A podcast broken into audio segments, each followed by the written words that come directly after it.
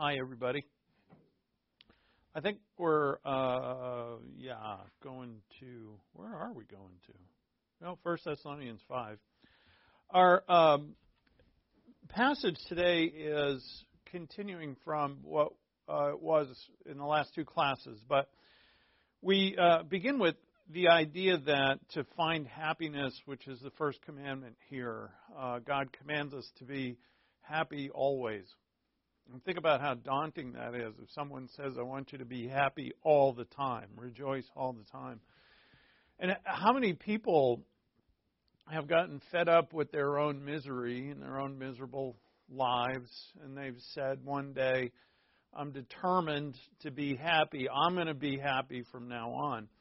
And they go the same way as everybody who makes a New Year's resolution or tries to quit all kinds of stuff or go on diets in that they um, they they try to quit things on their own, and in some cases people are successful at this, but it's it's always in that case that something really drastically changes in them.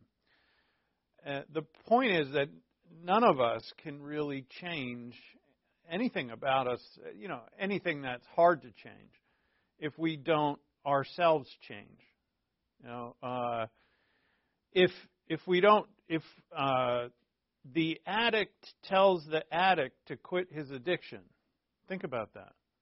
Like if I'm an addict, and I have been, uh, an addict tells an addict, I'm if, if I'm on my own and I'm an addict, I don't, I shouldn't laugh at it because for some people it's the greatest tragedies. That if I haven't changed in my heart, I'm still an addict to whatever it is. It can there's multiple things. Uh, I tell myself, and I haven't changed. So an addict is telling an addict to quit his addiction. And who's really in charge, right? There's you know who's who's running the ship? Who's the addict is? Uh, who's you know we need a we need a real pilot in the cockpit who can turn the plane around my point is is that there has to be real change in a person's heart if they're going to change from behavior that suits this world to behavior that suits the new world. And the new world is the world of eternal life in Christ Jesus. And that world is heaven. And That's where He is. And we're told to seek our lives there in heaven with Christ we find today, and, and this is our theme for today, is that a believer can find Christ, but a believer cannot find happiness. We cannot make ourselves happy. We cannot make ourselves thankful. The people who set out to say, you know what, I'm going to be a happy person from now on. It may last for a little while while you're distracted with your newfound vigor, but if you haven't changed, you're going to be the same old miserable person you were prior. You know, you end up and and what happens with us as Christians is that if we haven't changed in our hearts, and yet we keep returning to passages that say, be happy all the time, or be joyful, be prayerful, we say, well, you know, this is all just idealistic gas, isn't it? I mean, it's certainly outside of my reach. And that's why, in a way, today we kind of pause in our passage uh, rejoice always, pray without ceasing, and in everything give thanks. That's our main passage. We pause here to make sure that we understand that we don't set out to get those things, though we have to have them. But if we find Christ, we find change. If you find Christ, you find happiness. And God has given you the Holy Spirit within for that very purpose. God wants us so much to find Christ and the Father that He's given us Himself to indwell in us to make that real. But we have to make choices. We have to seek Christ and we have to obey Him. We have to follow Him. And if we do those things, God promises we will change. Let's pray uh, and let's uh, and ask God for guidance and direction in seeing these important principles in His passage, and to know also as we pray that change takes time, but we know where it is, and let's be grateful to Him for that. Let's pray. Father, thank you for your word and your Son. By giving us your Son in his finished work on the cross, by dying for us, he has given us his life. He gave his life so that we could have it. He took our sins so he could give us his righteousness. And he did it in the most amazing misery of suffering and judgment that the world could has never seen. It's beyond us to even imagine it. But Father, we're so grateful that you have set before us the path by which we can be whole and complete in our experience, just like we are in our position. That we can be grateful, just like we will be for eternity in heaven. You have saved us by grace, and it is by grace that you will lead us to discover the things that are going to truly change us. And so we ask for that, Father, through your Spirit today, that we each will be that much more changed according to your will. And we ask in Christ's name, amen. So, believers are, as we know, the light of the world. Uh, Christ said this in Matthew chapter 5. It's a part of the Sermon on the Mount. He told us that we are the light of the world, and then he said, "Let your light shine." In Matthew 5:16, he said, "Let your light shine before men in such a way that they will see your good works and glorify your Father in heaven." He made the point, the point that uh, a lot of the writers in the New Testament uh, make again, that it's just silly to do certain things if you are who you are. So, Paul will say, like for instance in Colossians 2, if you died to the things of the world, why are you still submitting yourself to them? So it's an argument of, doesn't that seem silly? You know, it's, that's the kind of argument, uh, motivation that it is. And Christ says, in a similar fashion, if you light a lamp in a house, why would you put a basket over it? You know, it's like uh, like when your parent. I do it now. I run. You know, if you're when you get older, you run around the house turning all the lights off that your kids leave on. Whereas when you were kids, you were you were the one who left the lights on because you didn't pay electrical bills. You know, so uh, same way in the ancient world, if you lit a lamp, which is oil, and oil is, you know, it costs money, it'd be absolutely ridiculous to put a, a basket over it. Uh, in the same fashion, Christ said, if you're a light of the world, why would you hide yourself? Later on in his famous ser- sermon, he said that the eye is the lamp of the body. Just a few verses later, he says the eye is the lamp of the body. And the lamp uh, has an obvious function it's to give light to the house. He said, however, if our lamp has gone bad, then it's not a light, it's darkness. Uh, so it's a contradiction, yet again, that a light, which is designed to give light to the house, is actually something that's dark. It wouldn't be a light at all. And that's the point that he makes. So then he says, if your eye is, in various translations, New American Standard says clear, NIV says good. If your eye, King James says single or singular, and that's really what the word means. The word means if, if your eye is good or clear or healthy, he said, then your whole body will be full of light. So, what does he mean by eye? Well, as a lamp lights the house, what is an eye supposed to do but look for stuff or look at stuff? And as we'll see today, we're to look at Christ. By and, and it's so um, wonderfully simple, although he's not simple, that I pursue him and find you're finding a person now, and it's the most complex person in the universe. Right? We've got God and man, high priest. He's not only the high priest who offers the sacrifice; he's the sacrifice itself. He's the Lion of Judah and the slain Lamb. Those are two contradictions. He's got contradictions galore.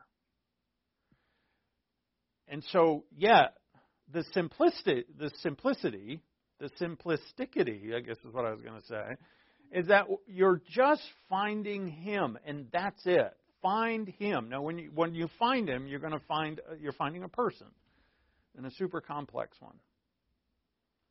But you're finding the coolest person in the world, the greatest, the best, the happiest, the most thankful, the most obedient.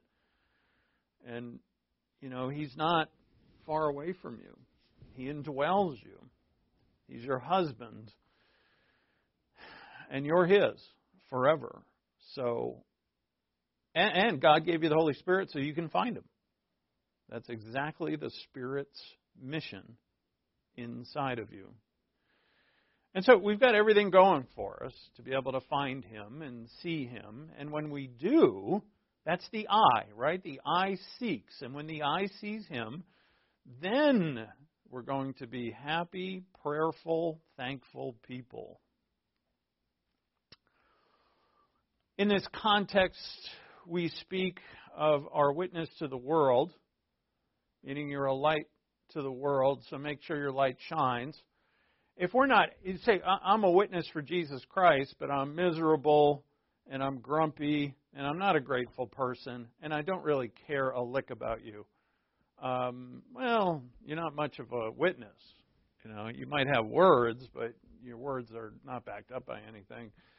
And and that's very true. I mean, it's a vital aspect of Christianity that there's no one else here to represent Christ besides us. Who's who else is going to do it? I mean, it's up to us to do it. Um, and you know that doesn't mean we all have to run out to like Africa or India or somewhere wherever missionaries go now, but just in your own neighborhood, to your own neighbors, to people you know, you witness by being the person that you are, the wonderful person that you are in Christ. People will see it. But, you know, this being happy is not entirely selfless, is it? It's what we really want. So, in, in one way, it actually is quite selfless because if you're seeking yourself and your own happiness, you're never going to have it, right? So happiness is actually quite selfless. If I am seeking myself, like I just want to be happy. I don't care who I got to what I got to do to who. Uh, you know, I'm going to be happy no matter what. Then you're going to end up being miserable. Uh, so, what we need to do is grow more, not increase. And that's kind of our theme for today. We're not to increase. Increase is a worldly word. It's very it's close to be we say, well, that plant over there increased. We don't really say it that way. We say the plant grew. It's the same plant. Yeah, it's bigger. But when it comes to us as adults, we don't get big well, we do get bigger, unfortunately. But uh, you know, when it comes to we don't get taller uh, we get shorter, actually, as we grow, right, as we age. But, um, you know, when it comes to us, growth is what?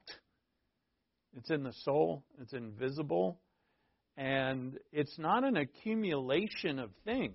It's an actual ability to enjoy life way more, to live better.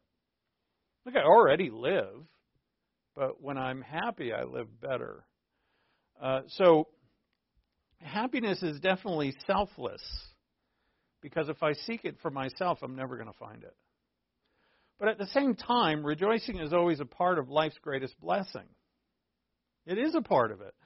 Who doesn't want to be happy? Who doesn't want to have and say now prayer? Why do people not want to pray? Ah, it's burdensome. It gets in the way of the other things I want to do. Meaning, I don't want to do it. But you know, when you pray, you have the ear of the Almighty Creator. Now, if that were very real, who wouldn't want that? Who wouldn't want to have a life where they're thankful for everything? So people say, well, give me just good stuff all the time that I like, and then I'll be thankful for everything. And in fact, we find out, because human nature that we are, fallen, that the things you're thankful for now, if you kept getting them and getting them over and over again, we get used to them and we're no longer thankful for them. I like that. That's like the new car syndrome, right? It's awesome. The first few months you drive it, still smells like a new car, and you know, it's fun to drive and all of that, and then eventually it just becomes old. And we, you know, same thing happens with everything for us. So, happiness is not about getting the things that we want all the time, neither is thankfulness.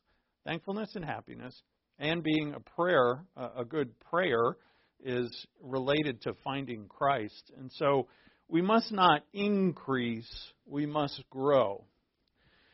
And we want to explore for the first part of today's class what that really means.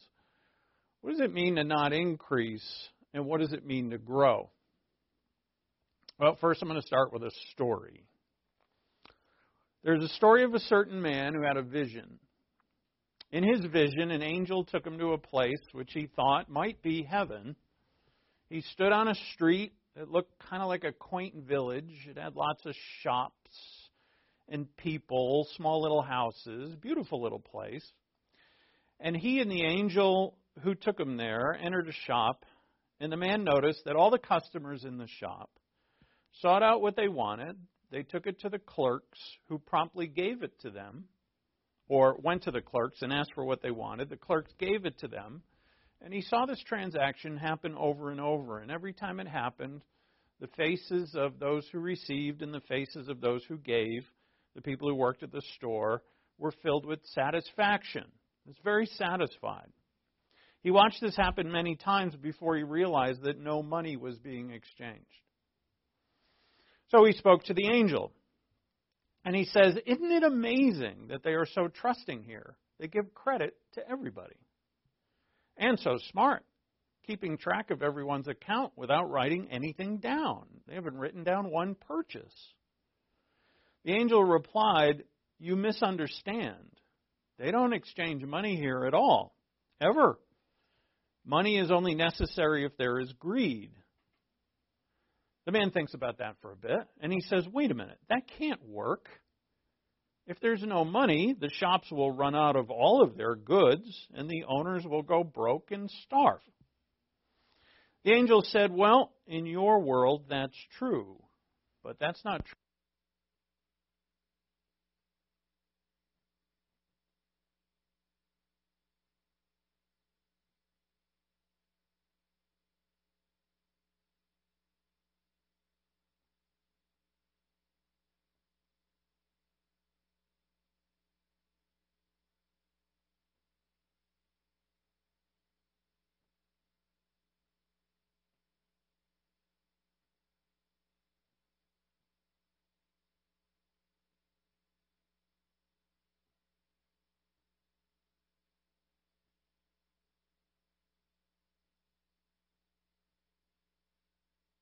Right, so people online, if you're listening, my battery lost power. So that's what we call a cliffhanger. You're right into the story and then it That's one of the things they tried to teach us in the class I was taking. So the man, it said, uh, you know, if there's no money, it can't work. Everybody's going to starve. The angel said, well, in your world, that's true, but not here. Here, everybody supplies the needs of one another. If someone needs food, if someone needs their house fixed, if someone needs medicine, if someone, whatever they need, the whole community provides it. The man thought about this and he said, So, okay, it's a barter system. In other words, you exchange goods and services for other goods and services. Like you want someone to fix your house, it's going to cost you like six chickens or something like that. There's no money. No, said the angel. No accounts are kept. There is no trade. No levels of value are attached to anything. The people give because they love the joy of giving. The people give because they love the joy of giving. Uh, actually, I read, I modified this story, and I read it in a book last night, which I thought was directly from God for me today. And that a, a, a book by uh, uh, George MacDonald um, is just a magnificent uh, writer. Uh, but you know, what he what he's speaking of here is the increase is of the world, but growth is the maturity of God.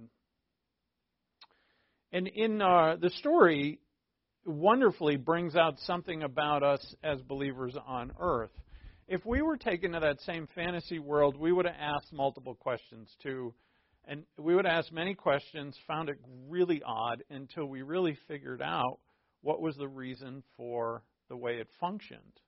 You know, why would things function that way? And there's a reason to it. The angel in the stories gives the reason. The people give because they love the joy of giving. They're not after anything. But and everything and everything has a reason. Right? A book has a reason, a table has a reason. Every noun there, there's a there's a reason for it. There's a reason for a chair. You know, there's no other purpose for it. Except once in a while you use it as a ladder, I guess, or prop a door closed. I don't know, but you know, you kind of run out of purposes. Generally, it's for sitting down. When it comes to our world, we live in a market system, and we have to. We absolutely have to. Hopefully, we live in a free market system. We need markets so that we can exchange goods and services quickly and easily. And we need money for that. The barter system won't really work on a scale that we you know, would need a system to work. And so we need currency and we need price. All right, so I'm going to sell you this, you know, I'm going to sell you my old Bible for a million dollars. No one's going to buy that. Everything needs a price based on supply and demand. And by that we have value to currency and that allows us to exchange. It's not it'll never be perfect, but it's the best that we got in a fallen world. It's the best that we got by far. I won't go into Marxism and communism. It's not my point here, but so what can what happens in in a system like that is that people get rich. It's inevitable. Some of us will get rich and some of us will get poor, and hopefully the majority of us will be somewhere in the middle which is the strength of that system is the middle class, which we find out. But, you know, in that system, the rich could give to the poor if they wanted to, but they have to want to. Some have had the idea that we're going to force the rich to give to the poor. And then they become, the, the enforcers become the masters and the more powerful, and it's just the transfer of power to them, which we find that out pretty quick. But my point in all this is not some flimsy economic lesson. It is the fact that we all live in this world and we know nothing else. We don't know anything else. The world that was described in the story, that's impossible, isn't it? I mean, there is a, there was a time and a place where that world actually existed for a short time. And it was a short time. The very early church. But we live in a world, we know nothing else. If we were taken to that fantasy world of our friend, we would have asked the same amount of questions, figured out what was going on, the reason for their system. It would have taken us a while to figure out, and the reason for that is because we know no other system. And yet, we're told by God to live in a system just like it. Just like it. Jesus said, uh, "Store up for yourselves treasures in heaven." Matthew six twenty. He said, "You can't serve God and wealth." Matthew six twenty four. He said, "Give and it will be given to you." Luke six thirty eight. But then we say to ourselves, well, wait a minute. You want me to just give everything away? Just like he said to the rich young ruler, right? He said, "Give it all away, and you'll have eternal life." He said, "Whoa, I've got a lot. Of, I've got a lot of wealth. I'm not giving that away." So we say, "How is that pract? That's not practical, is it? Is it really practical?" We say, "No, it's not. Come on. You want me to give? You know, I have bills. Do you know I have a mortgage? Do you know I have a car payment? You know my kids are in college. You know that I have." bills to pay and what I need a cushion because you never know what's going to happen especially with these nut jobs in Washington. You know, they're, they're playing with our economy like kids playing with marbles or something. I don't know. But, you know, so we here's what we do because we're only used to one kind of world. We conclude that it's an ideal, but it's not a reality.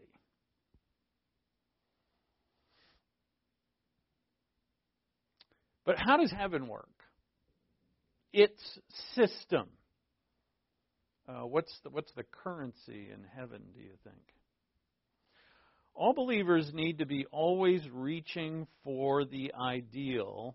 And here is so this what's our ideal before us today or in the last few days? Rejoice always. So that's impossible. But although probably none of us could pull it off even for a day in perfect consistency, what if we just what if we never reach for it? We'll never realize what it could be.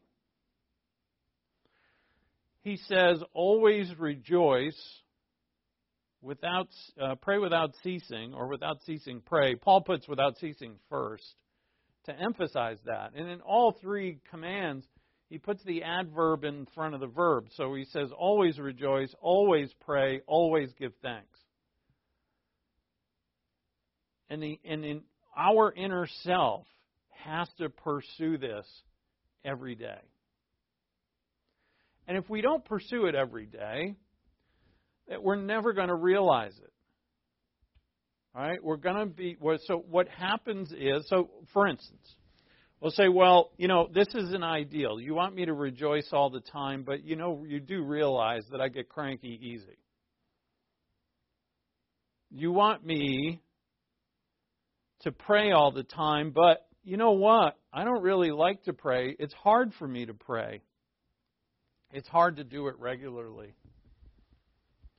You want me to be thankful for everything, but I don't like everything. I'm not generally a people person, and I don't like a lot of stuff. So I have to be ungrateful sometimes, and you just have to deal with it. And so what we do is we compromise. We take the ideal and we say, well, it's that fantasy world that I just described in the story. I mean, we might as well live in a world without money. But I need money. I need money to do what I need to do, to pay what I need to pay, to have security. And look, uh, obviously, I'm not going to take an offering today after this, nor am I, have I ever asked anybody for a penny in this church, and I never will. I shouldn't say never, you know, but I'm pretty sure I never will. Let's let's not leave that as an ideal. I will say confidently that I never will. And you know, it's what I am what I see here and what I want you all to see is that if we see this heavenly ideal and we say to ourselves, well, you know, come on, get real. This is the real world that I got to live in. You are taking the real world, you're putting it in your Christianity, you're mixing it all up, and you're making an amalgamation that is not of God. But then we convince ourselves that we're really doing it. And I don't want that for me, and I wouldn't want that for anybody who says that they're going to take my teachings. I wouldn't want that at all. This is a for real life that, according to the world, is completely crazy. According to the world, this is a real life calling to believers. This is not for your salvation. Right? So if you if you're going to be the type of believer who says, "Well, you know what? No, thank you. I'm saved. I'm going to heaven anyway. I don't need to do that. That's between you and God. Uh, the, the, the, the motivation I have at the end of this, which is in my notes, that we're going to, that's my last point before I leave you, so I'll say it now, is that we're going to be judged by Christ for what we've done, whether good or bad. 2 Corinthians 5:10. We are. We're going to be judged for what we've done, good or bad. So at least you know if you're if you consider me your pastor, you won't stand there before Christ and say, "I didn't hear a lick about that." and he's going to say, "Joe, can you come here?" Well, he won't have to. He'll just show you a little I don't know, video. There'll be a little hologram Joe right there saying blah blah blah blah. And so, yeah, I hate that guy. I never shut up, right? we need an understanding that is going to forever break down the walls of our compromise. There's a wall there. Fear. It's our it's our ignorance. And it's all in finding Christ. You know, the more we find him, the more he calls us to do. And I think at times we're like, Christ, can you put the brakes on here?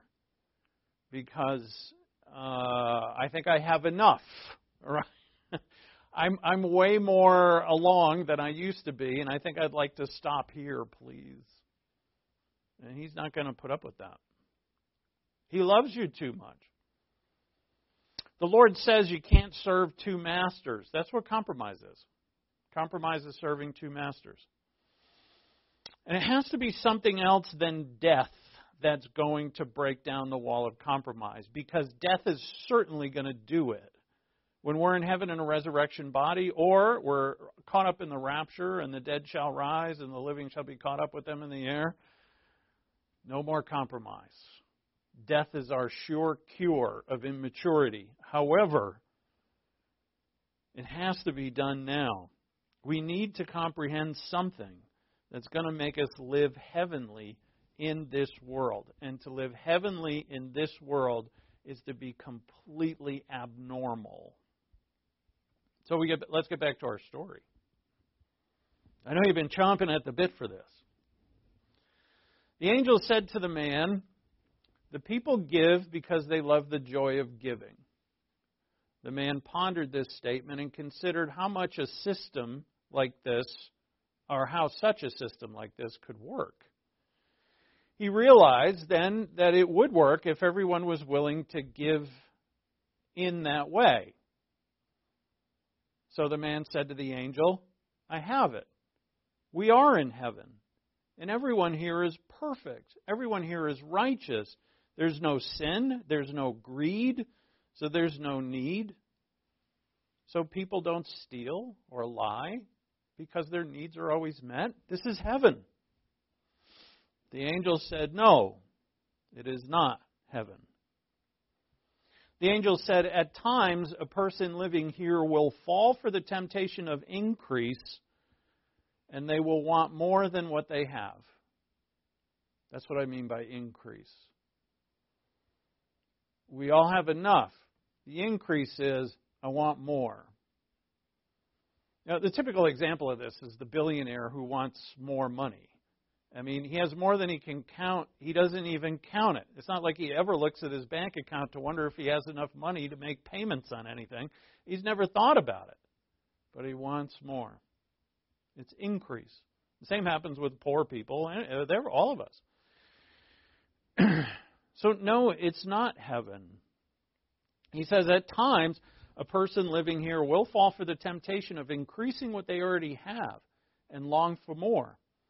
But when they do, the others gather in prayer and ask the Father to open his eyes to his sin, and that he may, in grace and forgiveness, repent of his sinful way. If he has taken more, they forgive him and they don't ask for it back. When he repents, they all rejoice in God's forgiveness and grace. The community, this community of lovers of God, gather around the sinner in prayer and encouragement, and through love try to restore him. But the community does not let it hinder them, and they continue in their happy exchanges and the joy of giving. You know what it really is? It's the early church. The man stood, mouth agape, flummoxed he said, How can these things be?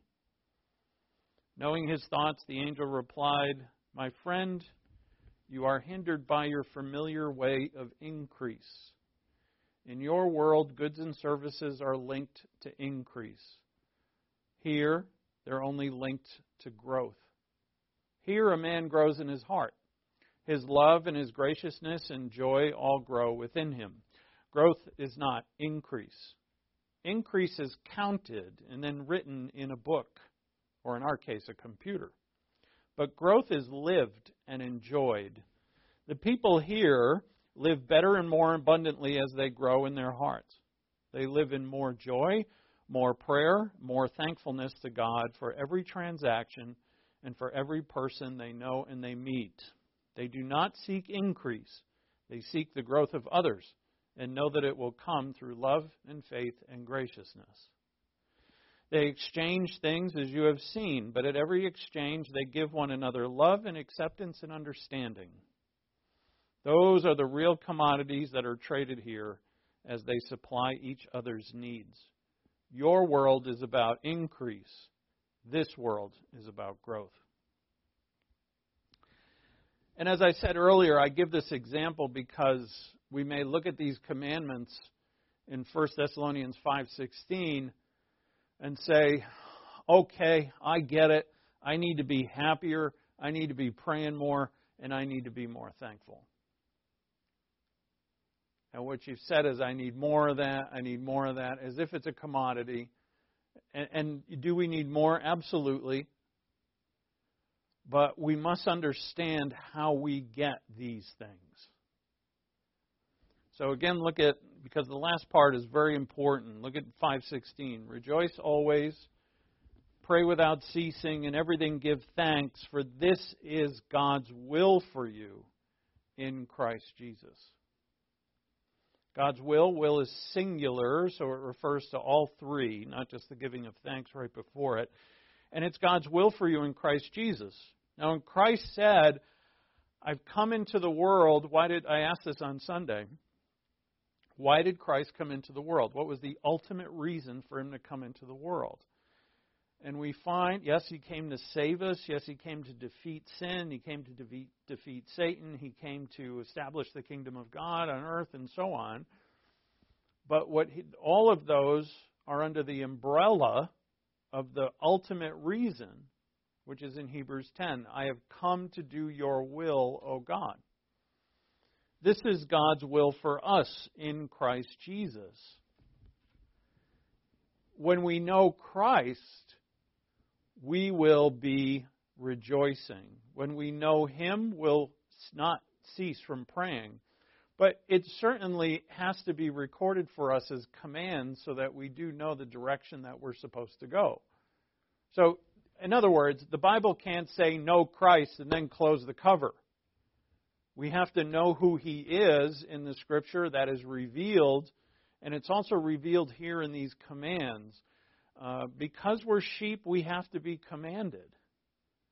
And by command, by the command, we know that there's no other way.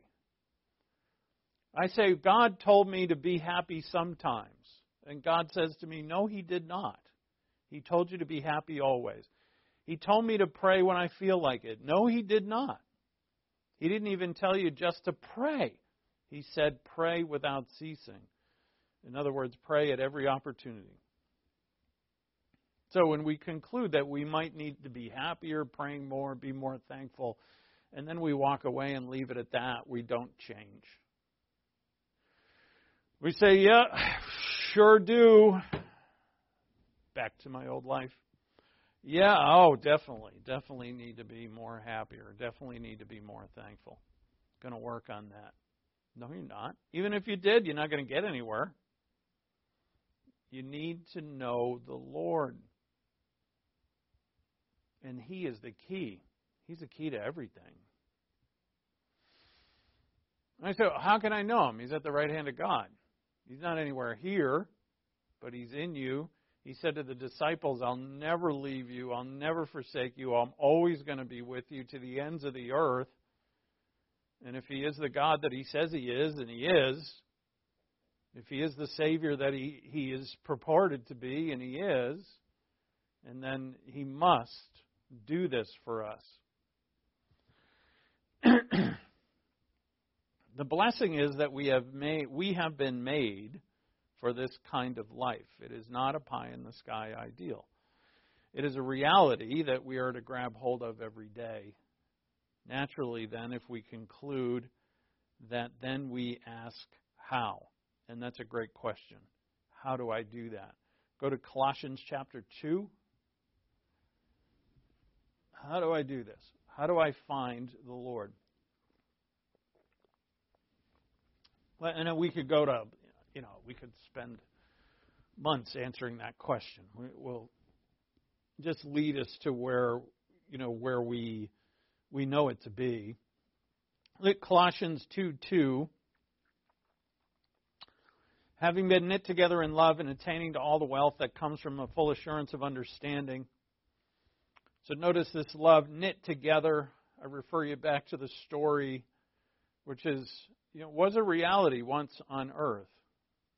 Knit together in love, attaining all the wealth that comes from the full assurance of understanding, resulting in a true knowledge of God's mystery, that is Christ Himself, in whom are hidden all the treasures of wisdom and knowledge. In Him are all the treasures of wisdom and knowledge. And we have been knit together in love. We attain together all the wealth that comes from the full assurance of understanding. And understanding and full assurance is understanding Him. You know, where is this wisdom? Where is this knowledge? It's in Christ.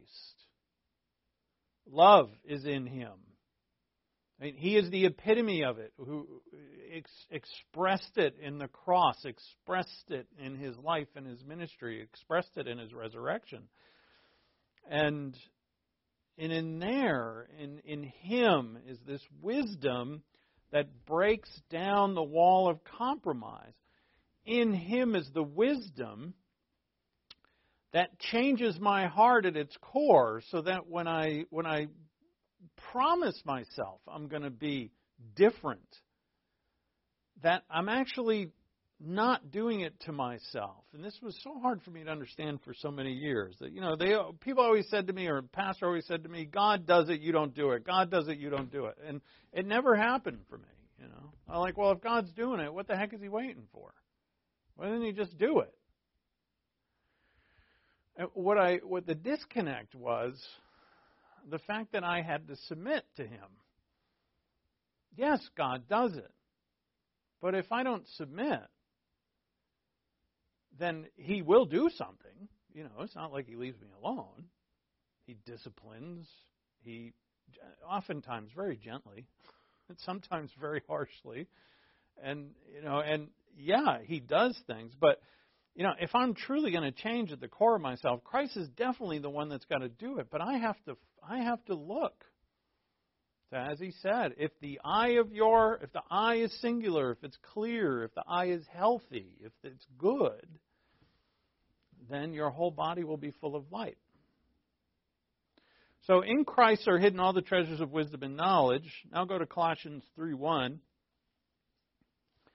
He says, uh, Paul writes, therefore, if you have been raised up with Christ, this is a great, this is called a first class condition. This, if you have been raised up with Christ, is not really a question to the Colossians, although it is.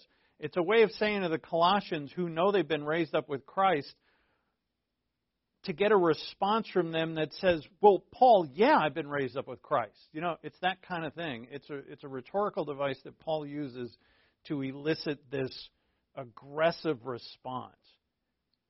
Know, it's like you saying, by the way, if you have grown up, you know what I mean, or uh, I don't know. Um, I can't come up with any examples. That I hate it when I think it's coming and then it gets blocked. You know, uh, so, someone will say to me, Joe, if you can't, if you can come up with an analogy, uh, of course I can come up with an analogy, eh, eh, and then I don't. But here he's saying, look, if you've been raised up with Christ, and their response would be, well, yeah, Paul, I've been raised up with Christ. Then he says, keep seeking the things above where Christ is seated at the right hand of God. Then he uses a word, this word set your mind. It, re, it means also to set your affections. It means your whole self is set upon this. Seek the things above, and then in verse 2, which is another command, set your mind, set your affections on the things above, not on the things that are on the earth. See, the things of the earth are the increase, the money, the currency, so, you know, how much do I have? How much do I have left? Uh, you want me to do something for you, what do I get back? Barter system. But you see, in God's kingdom, I long to do for you. And believe me, I'm not saying up here I'm perfect at this. This is all all of this that I've been teaching is just as new for me as any if it is new for you, it's just as new for me. That God is calling us all forward. Uh, you know, uh, do we have the courage to take the steps? And if we have the courage to take the steps, notice he says, if you keep seeking, you're going to find what? Well, uh, continuing, set your mind on the things above, not on the things of the earth. Verse 3 For you have died. I'm very much alive, Paul, thank you. But he means to the world, you have died, and your life is hidden with Christ in God. When Christ, who is our life, is revealed, then you will also be revealed with him in glory. Which is this you will be revealed with him in glory when he's revealed. That's the promise that when he leaves the right hand of God and it reveals himself to the world, whether it be rapture or second coming, you're going to be revealed with him. That's your certain destiny. Now, what we just read in chapter 2 was that hidden in Christ is all the treasures of wisdom and knowledge, and here we have hidden in Christ is your life. You find him you find wisdom, you find knowledge, and you find your life. And this life, the life that you find with Him, is the one that is happy, thankful, and praying. The, the one that longs to talk to God. That life. Because it really is talking to God. It's not like a duty. It's not like a, a, a thing that I get through, like something I'm supposed to do. I am actually talking to the Almighty Creator, and as the Lord said, He will do what I ask Him. According to His will, according to His timing, yeah, all of that. But He's going to do what I ask Him. And if you become someone who prays, you know, like like we should, then God is going to do some things to show you that prayer actually does marvelously work. So we seek Him. We find wisdom, we find knowledge, we find our life, which means we find happiness, we find thankfulness, and we find uh, our uh, life to communicate with the Father. Then we discover, you know, what is joy. I think we'll skip Philemon. Go to Luke chapter 22, just for the sake of time. I have a passage, you know, the book Philemon. It's a very tiny little letter that Paul wrote. And it's about a, a, a Philemon is a man who is a, a Christian man whose slave ran away. So he's a Christian man who owned slaves. But in the uh, at that in that time, it was quite legal. And if, and so anyway, I'm not going to go into that. Take me too much time. So he owned slaves. His slave runs away, and it seems it's not particularly spelled out, but it seems his slave Onesimus he took something with him, took some wealth or something of value from his master. And Onesimus ends up with Paul somehow and becomes born again and saved. And he becomes one of Paul's great helpers. And Paul, who has turned to come to love this guy and is of a great help to Paul, Paul says, "You know, we got to send you back to your master. It's not right that you don't go back. And, and sending Onesimus back, Paul gives him a letter. That's the book, that's Philemon. And he, he shows up and hands this letter to Philemon. And in this letter, Paul's going to say, Look, I'm an apostle. You owe your salvation to me. Because it, it would seem that Philemon got saved by Paul by Paul's witness. And he said, I could I could boss you, I could command you, but he said, I want you to look at Onesimus as a brother. And, you know, he's still your slave, but I want you to look at him as your brother. And Paul said, If anything is owed to you, Paul said, charge it to my account. In other words, I'll pay for it. Now, of course, what Paul means in that, tongue in cheek, and of course, with all this time I'm explaining it, we could have just gone and read it. I hate when I do this. But what Paul is saying, look, if you want payment for this guy, I'll pay you. Do you think Philemon is going to take money from the Apostle Paul, who's in jail at the time he writes it? Paul knows he's not. We know he's not. But Paul, in his wonderful way, is saying, look, Onesimus is your brother in Christ now. Yeah, you're owed money, but we're all in a different kingdom where money, currency, owing, equal of value exchange, none of that is here. And that's what Christ says here. Night before he dies, Luke 22, 22, 24. And then there arose also a dispute among them as to which of them was regarded to be the greatest. All right, so we know that this is at the Last Supper. They're still on each other about who's the greatest. I saw a little blurb on the upcoming season of uh, The Chosen, and they're going to press this theme um, amongst the disciples. You know, who's the greatest one? There's going to be some competitiveness, which they had. And he said to them, The kings of the Gentiles lord it over them, and those who have authority over them are called benefactors. Now, the benefactor is the guy in charge, like our government, and as much as we dislike them, they're necessary. You know, if you've read any history about places where the government is dissolved and then the people take over, uh, like it happened in uh, was the Jacob, what are they called? The Jacobins, I think they were after the French Revolution. They threw everybody out, and they're like, oh, we're just going to take over and have everything. Nothing worked because you didn't have the administrators, the little bean counters running everything. The same thing happened when uh, Lenin and his crew overthrew the Tsar in Russia, and then they took over and didn't know how to run anything. And it was a disaster. We need benefactors. These are the people who supply the roads, the military, the running water and electricity, and we pay them our taxes. So it's a socio-economic system in the fallen world. Necessary, but absolutely flawed, and it always will be. So he says the kings, they argue about who's the greatest. Jesus knows this, and he brings up, what he's going to bring up here? Is the old world kingdom versus his kingdom. In the old world kingdom, yeah, they fight with each other about who's the greatest. So that's how you're behaving. But he says, it is, but, verse 26, it is not this way with you. But the one who is greatest among you must become like the youngest, and the leader like the servant. And so, what does he mean in verse 26?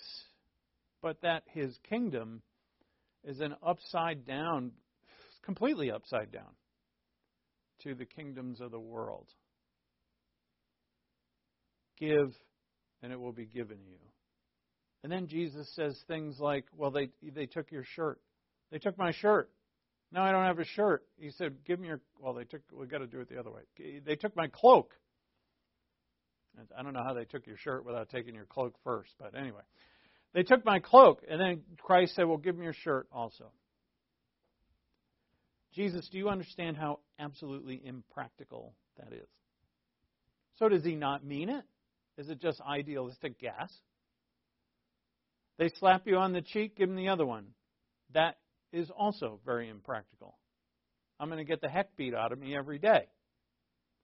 So, did he not mean it?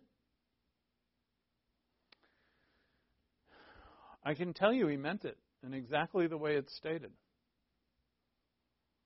And he meant it because we are to give our entire lives to him and to his kingdom. And when we say, well, you know, you're not, it's not practical, I live in the real world. it's funny to say that because this is not, this is all destined to disappear. But anyway, I live in the real world. I can't do that. Here's what it's costing you. Because you get that choice right? God's not going to come down and, and rip all your money away or whatever. He gives you the choice. You stick by what you decide. Everybody gets what they want here. God acknowledges decisions. You want separation from God forever? You got it. That's what the lake of fire is for. What's the cost to us? Happiness, thankfulness, and a proper prayer life. That's what we're giving up. And you can compromise. I know for myself, I don't want to do this anymore. I also know how scary it is and how difficult it will be because my mind and my flesh is so used to the old system. And probably myself i would not just probably for the most part most of my life i have lived according to the old system. But this life is temporary. The next life is permanent and it is in the next life that we're rewarded for this that's the other thing He's going to judge us according to what we've done. And he, he doesn't tell, and he's going to recompense. That's what the word is. He says you're going to be recompensed for what you've done. He doesn't give us detail. He doesn't tell us what the rewards are, but they're definitely going to be.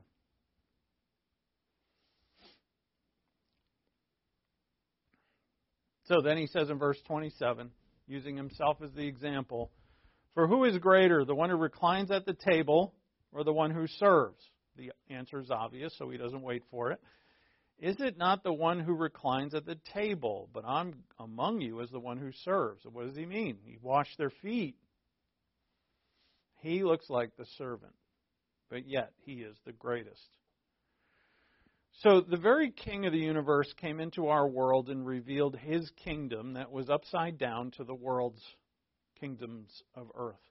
Humility is the great power of his kingdom, while the power of the old kingdom is influence, money, wealth, currency, and also power. Why hold on to our pride when it can only gain the elemental things of the world? We have died to the elementary principles of the world, so we must be humble and another thing we must be is honest. All right? Don't lie to yourself. At least know. Be honest. And I mean also in a in a good way. If you know, be honest with yourself if you are one who is committed to this. But also let God be honest with you that this is the life. It's the life. God has made it so that faith is the only way that's going to take this step. And if we don't take it, we're giving up some things that, well, frankly, all of us want. So we must persevere. We must also understand that this is, this is the greatness of life that God has provided for us. God guarantees that if we pursue Him, we'll find ourselves. Seek your life hidden with Christ, and you'll find it. And when you do, uh, you know, because so, for instance, uh, God's guarantee is that you, if as you pursue Him, you will find yourself being more and more happy because of God. And I mean just because of Him. As you pursue Him, you will find yourself being more and more happy because of God. Because God is and you are His, you will be happy. Let's pray. Father, thank you for your word and for the, the calling, the exhortation. Uh, we're called in a very positive manner, Father, and that's what I want to emphasize that you are in mercy and in grace calling us to yourself and teaching us, bidding us to lay aside the things of the earth, the things of the world, the things of this kingdom these kingdoms of the earth that we're afraid to let go of because of security, because of other things too, Father. We ask that you give us the courage to see the light and be that light to the world. We ask in Christ's name. Amen.